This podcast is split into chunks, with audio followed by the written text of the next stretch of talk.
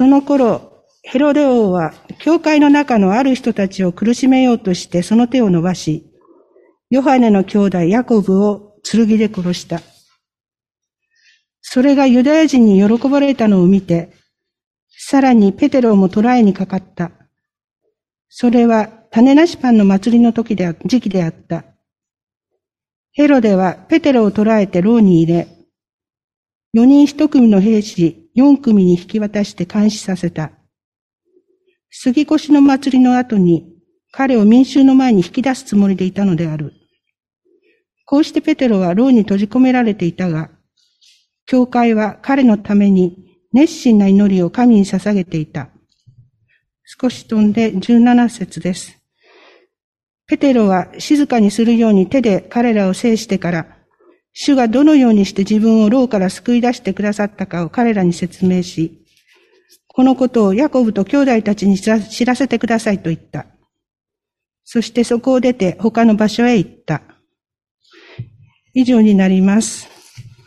では、祈りの結果と題しまして、御言葉を小倉先生に取り次いでいただきます。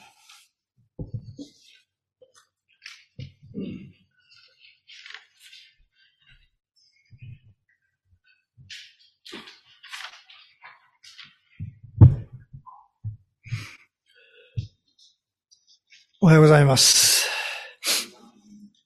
えー、久しぶりに本格的な雨になりました。えー、まあ、気温がそれほど低くないのでね、あの、凍ったりしないで助かってますけれども、また空気が乾燥してますからね、こういう雨は本当に感謝なことかもしれません。一言祈ります。天皇お父様、皆をあがめて感謝をします。あなたが私たちをこうしてまた一つところに集めてくださって、共に礼拝の恵みに預からせてくださっていることを感謝をします。今日もこうしてあなたの前で兄弟姉妹が一つにされ、あなたの御言葉に聞くことができる幸いを感謝をします。どうぞあなたがひととき、真ん中にあって導いてくださり、御言葉が語ることを私たちが受け取り理解し、そしてそれを心に蓄えて、またそれぞれの歩みへと戻ることができるように導いてください。御霊が豊かに働いてくださるように、そしてどうぞ語る者も聞く者も共にあなたの恵みに良くすることができるように導いてください。覚えながらもこの場に集えない方々も大勢います。病の中にある者もいます。また、のっぴきならない事情の中で動きの取れない方もいます。心に迷いを感じて、えー、出ることのできない方もいるかもしれません。主をどうぞあなたが一人一人と共に会ってくださるようにお願いをいたします。どうぞ、このひとときをあなたが導いてください。御手に委ねて、主イエス・キリストの皆によって祈ります。アメン。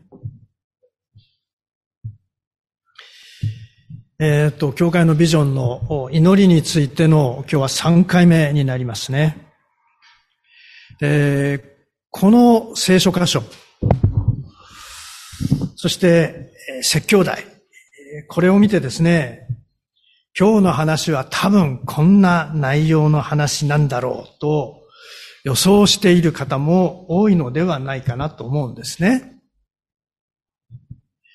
ヘロデ王に捕らえられたペテロのために、教会は熱心に祈りを捧げ、その祈りの結果、ペテロは天使によって救い出され、皆が祈っていたマルコの母の家へ行って、無事を知らせてから、どこかに身を隠した。まあ、こういう出来事がここにあるわけです。ですから、教会の熱心な祈りが神を動かし、ペテロは無事救出されました。めでたしめでたし。ですから私たちも熱心に祈りましょう。まあそういう話になるだろうってね。まあそんな予想をしている方がいるだろうと思うんですね。あ、確かにね、おざなりな祈りが捧げられるよりは、熱心な祈りが捧げられる方が良いに決まっています。ですから熱心に祈ることは大切なことです。私たちは熱心に祈らなければならないと思います。そういう意味では、この箇所のメッセージは、そのように受け取ること、間違いはないだろうと言えると思いますね。しかしそれだけだったら、もうこれでメッセージ終わりでいいわけですよ。ね。今日は早く終わっていいなっていう、そういうふうにこうなっちゃうんですけれども、申し訳ありません。もう少し長くなります。この箇所を熱心に祈って、そして神様がことをなしてくださって、ああ、めでたしめでたし私たちも熱心に祈りましょうって終わらせてしまうのは、ちょっともったいないなと思うんですね。もう少し考えるべきことがあるように思うんです。で、この箇所には、ペテロだけでなく、ヤコブも登場しています。でこのヤコブは、ペテロと同じ使徒のヤコブであり、ヨハネの兄弟、ゼベダイの子のヤコブですね。で、この使徒ヤコブは、なんとここで殺されているんです。十二使徒の中で最初の殉教者になりました。で私たちはこのペテロのことに方にこう目がいってしまってですね、あまりこのヤコブがここで殺されたっていうことをさらっと流してしまうかもしれません。でも、ここに注目をしたいんです。まあ、ここではヤコブは殺されたとしか書いてないんですけれども、ヤコブが捕らえられたとき、教会が彼のために祈ったという記述がここにはないんですよね。でも記述がないから、教会はヤコブのために祈らなかったと結論付けることはできないと思うんですね。初代教会は、何かあった時はもちろんのこと、特別なことがなくても、普段からみんなで集まって熱心に祈っていた教会です。あのペンテコステの前もそうですし、迫害が起きて、ペテロとヨハネがですね、あの、最高法院に連れて行かれたような後なんかにもですね、みんなで集まって祈ってるわけですよ。そういう教会ですから、そういう普段の姿から考えれば、何を置いても教会はヤコブのために祈ったはずです。しかし、ヤコブは救出されなかったんです。彼は殺されてしまいました。救い出されたペテロ。殺されてしまったヤコブ。正反対の結果が出ているんですね。これを一体どう考えたらいいんだろうか。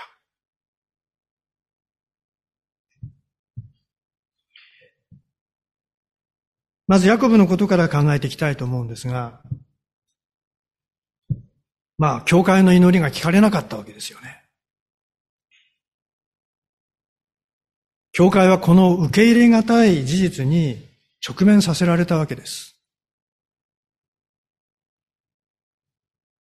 まあ、祈りっていうのは、その祈りに込めた思いが強ければ強いほど、聞かれなかった時の失望や虚しさも強くなる。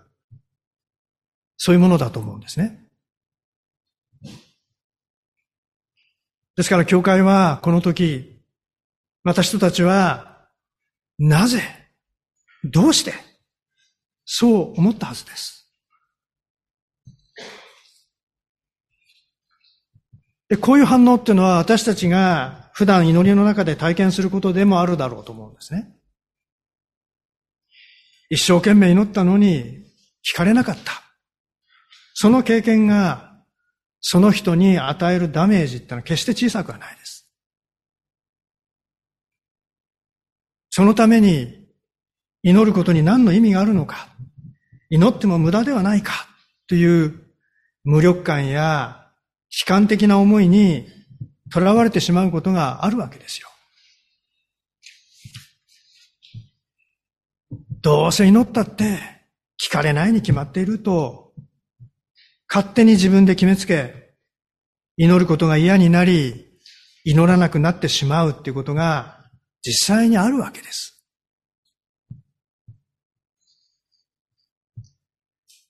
人が陥りやすい祈りの罠。がここにあるんですね。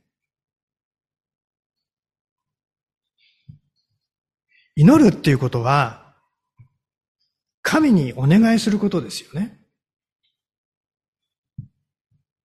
神の主権を前提にして、また神が祈りに応えられる全能のお方である。そのことを前提にしてお願いしているはずなんです。神が上位にいるものであり、人は下位にいるものです。下位のものが上位のものにお願いしているんです。しかし、熱心に祈るときに、無意識のうちにそれが逆転してしまうことがあるわけですよ。これだけ私が熱心に祈っているのだから、神は聞いてくれるはずだ。そう思い込むわけですね。そしてそんな祈りを繰り返しているうちに、それが当然だと思うようになって、やがて、神は私の祈りを聞くべきだ、に変わってくる。そして最後には、神は私の祈りを聞かなければならない、に行き着いちゃうわけですよ。私がこんだけ祈ってるんだから、神よ、お前は私の言う通り私の祈りを叶えろ。そう神に命令しているようなものです。どれほど熱心に一生懸命捧げられても、これは本来の祈りではないですよね。もしこんな祈りが聞かれてしまったなら、それこそ神は私たちにとってアラジンのランプのせいになってしまうわけですよ。私たち祈る側がご主人様であり、神が願いを叶えるランプのせいの立場になってしまうわけです。まあ確かに私たちにとって人にとってこんな都合のいいことはないですよね。しかし、神はご自分の栄光を他のいかなるものにも、もちろん人にもお与えになることは決してないわけです。イザヤ書の48章の11節には、私のため、私のために私はこれを行う。どうして私の名が汚されてよかろうか。私の栄光を他の者に与えはしない。そう神は宣言されるわけですよ。私の栄光を他の者には与えはしないと。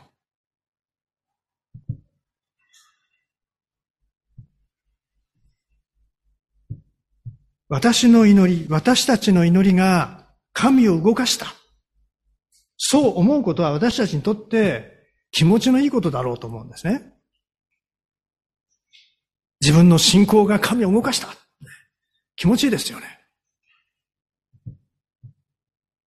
でもそれは、主格転倒なんですよ。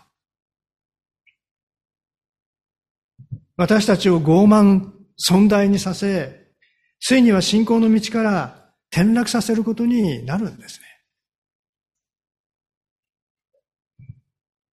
高慢は破滅に先立ち、高ぶった霊は挫折に先立つと、信玄の16章18節にあります。神は高ぶる者には敵対し、へりくだった者には恵みを与えられると、第一ペテロの5章の5節にあります。そうなんですね。私たちが上になって、やったってそうなるた時に、私たちは、いや、私たちの信仰は極めて危ういところにあるわけですよ。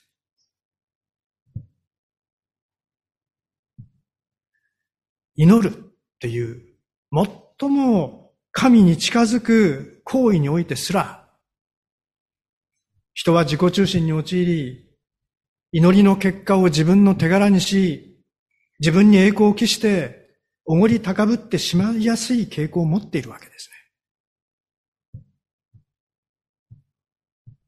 人というのは、自己中心性から抜け切ることの難しい罪人である。そのことを私たちはいつも覚えておかる必要があるでしょうし、祈りにおいてもそうなんだということを覚えておかなければならないだろうと思うんですね。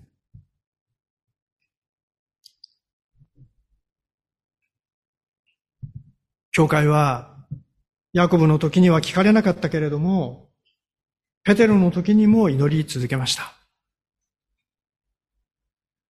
で、このことは、ヤコブの時の祈りの結果が虚しかったと思わなかった。そのことを示しているでしょう。もし虚しさだけの敗北感に支配されていたなら、教会はペテロのためにこんな熱心に祈り続けなかったと思うんですね。さっさと諦めてどうしようもないと沈み込んでいたはずです。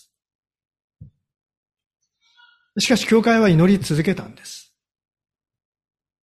何が教会の祈りを支えたんでしょうか？ヤコブのために熱心に祈ったのにヤコブは殺されてしまいました。当然教会はその時になぜ考えたはずです。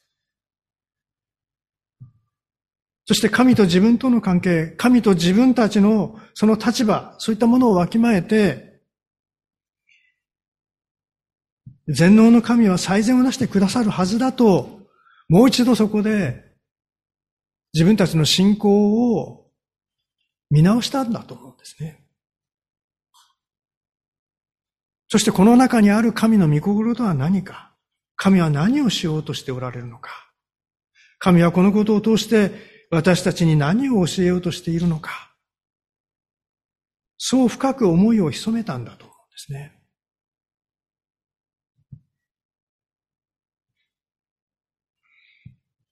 私の願ったことと現実に起こったこと、すなわち私が祈ったことと神のなさったこととの違い、その意味を考えさせられたんだと思うんですね。まあ、これは簡単に答えを見出せるものではないでしょう。疑念や怒りや不安や諦め、様々な思いが湧き起こってくる中で、忍耐強く神と向き合わなければなりません。それはまさに神と一対一で対話する真剣勝負です。その中で私たちは自分の願いを再検討させられるわけですよ。そして自分の願いを神に押し付けるのではなく、神の御心に思いを向けさせられるんです。そうやって自分の思いが御心に近づけられていくんですね。自分の思いが御心に重ね合わされていくわけです。祈ることを通して、まさに神と一つ思いにさせられていく経験。それがそこにあるわけです。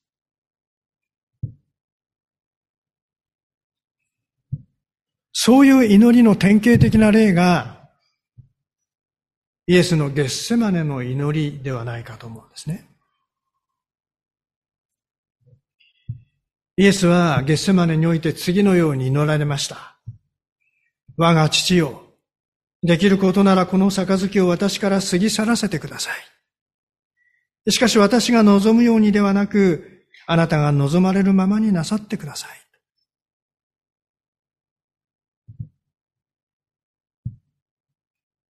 二度目は、我が父を私が飲まなければこの杯が過ぎ去らないのであれば、あなたの御心がなりますように。こう祈っています。この一度目と二度目の間に約一時間くらいの時間差があります。祈り続けたこの一時間の間に、イエスの思いが十字架に対して最初は逃れたいっていう思いが強かったんですけどね。それが、どうしても私がしなければならないものであるならば、私をこれさせてくださいっていうふうに変わっていったわけですよ。イエスはこの祈りの中で、父なる神の御心に自分の思いを合わせていったわけですね。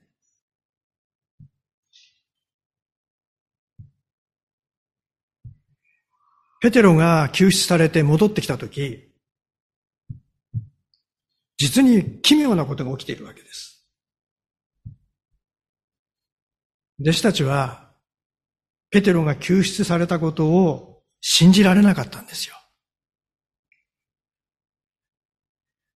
救ってください。そう祈りながら、それが実現したときに信じられなかったんです。召使いのロデが、ペテロが救い出されて門の外に立っているとみんなに告げても、誰も信じなかったんです。それどころか、ロデは気が変になっているとまで言われたわけですよ。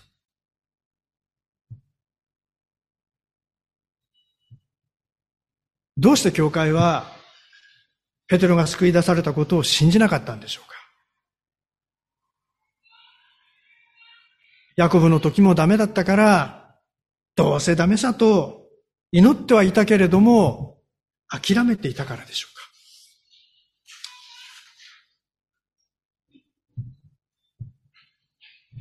五節のところにある、教会は彼のために熱心な祈りを神に捧げていたという表現からして、それはないと思うんですね。彼らは真剣に祈っていたに違いありません。ヤコブの時よりも熱心に祈っていたのではないかと思うんです。で、それはヤコブの時は自分たちの祈りが足りなかったのでヤコブは殺されてしまったという、まあ、反省や後悔をしたからではないだろうと思うんですね。自分たちの思いや願いはあるけれども、それ以上に神の御心がある。そのことに気づかせられたからだと思うんですね。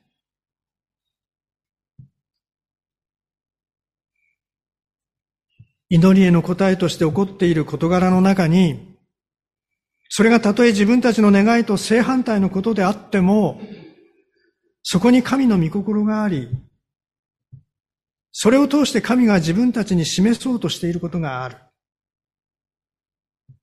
教会は、ヤコブの殺害という大きな痛みと悲しみの中で、それを学んだんだろうと思うんですね。ですから、ここで熱心に祈っても、それが救出を保証するものではないと分かっていたんだと思うんですね。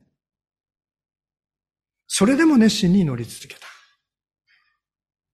結果はどうであれ。そこに神の御心があり、神が最善をなされる。その信仰を持って彼らは祈り続けたんでしょう。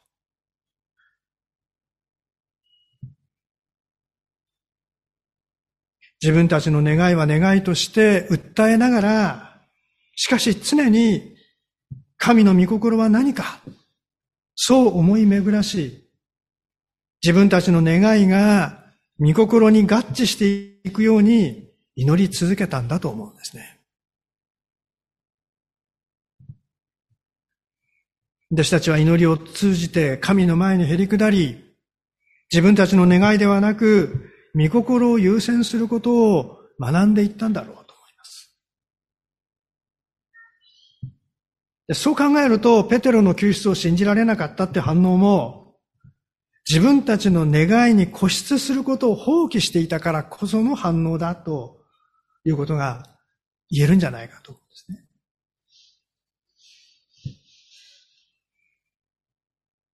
救出が事実であることを確認した時の教会の喜び。それはペテロがこう手でこうみんなを制しなければならないくらいの、まあ、大騒ぎになったわけですよね。そこを見れば、本気で彼らがペテロの救出を祈っていたってことはわかるわけです。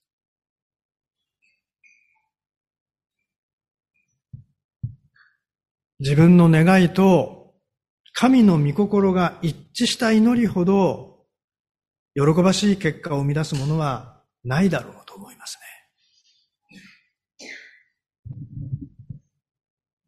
最初の教会は皆で集まって熱心に祈っていたからこそこの喜びを皆で分かち合うことができたわけです。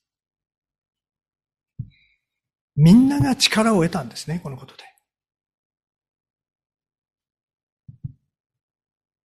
私たちもそれができたら、どんなに幸いだろうかと思います。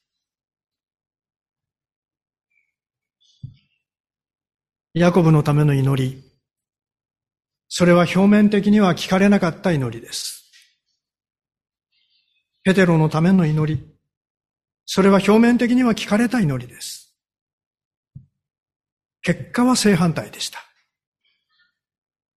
しかし、結果は違っても、祈るという行為を通して、神との交わりが深められた。それは間違いありません。願いが実現したかどうかという結果だけにとらわれるのではなく、神の御心を知るための祈り。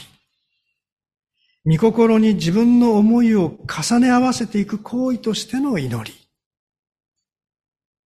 取りも直さず、神に近づく行為としての祈り。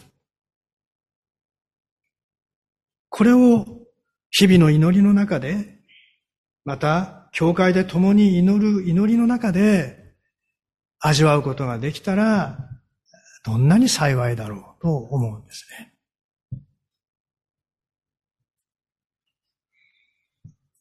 祈りの結果っていうのは、願いが叶ったか叶わなかったかということではないと思います。祈りの結果は、私たちがどれだけ神に近づけたか、そこにある。そのことを、今日、心に留めておきたいと思います。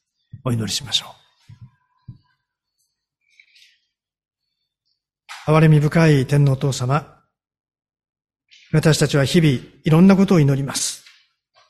そして、その祈ったことが実現したかどうか、そのことに一喜一憂します。しかし、祈りは、そこだけにとどまらず、私たちを神のもとに引き寄せ、御心に私たち自身の思いを重ね合わせていく大切な行為であることを、今日、この御言葉を通して考えさせられました。どうぞ私たちが、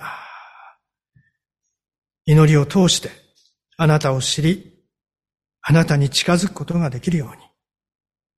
そしてそのあなたに近づくことを通して、願いが叶ったか叶わないかというだけでなく、祈りを喜ぶことができるように、私たち一人一人を導いてくださるようにお願いをいたします。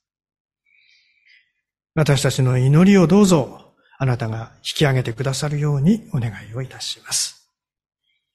感謝して、主イエス・キリストの皆によって祈ります。アーメン。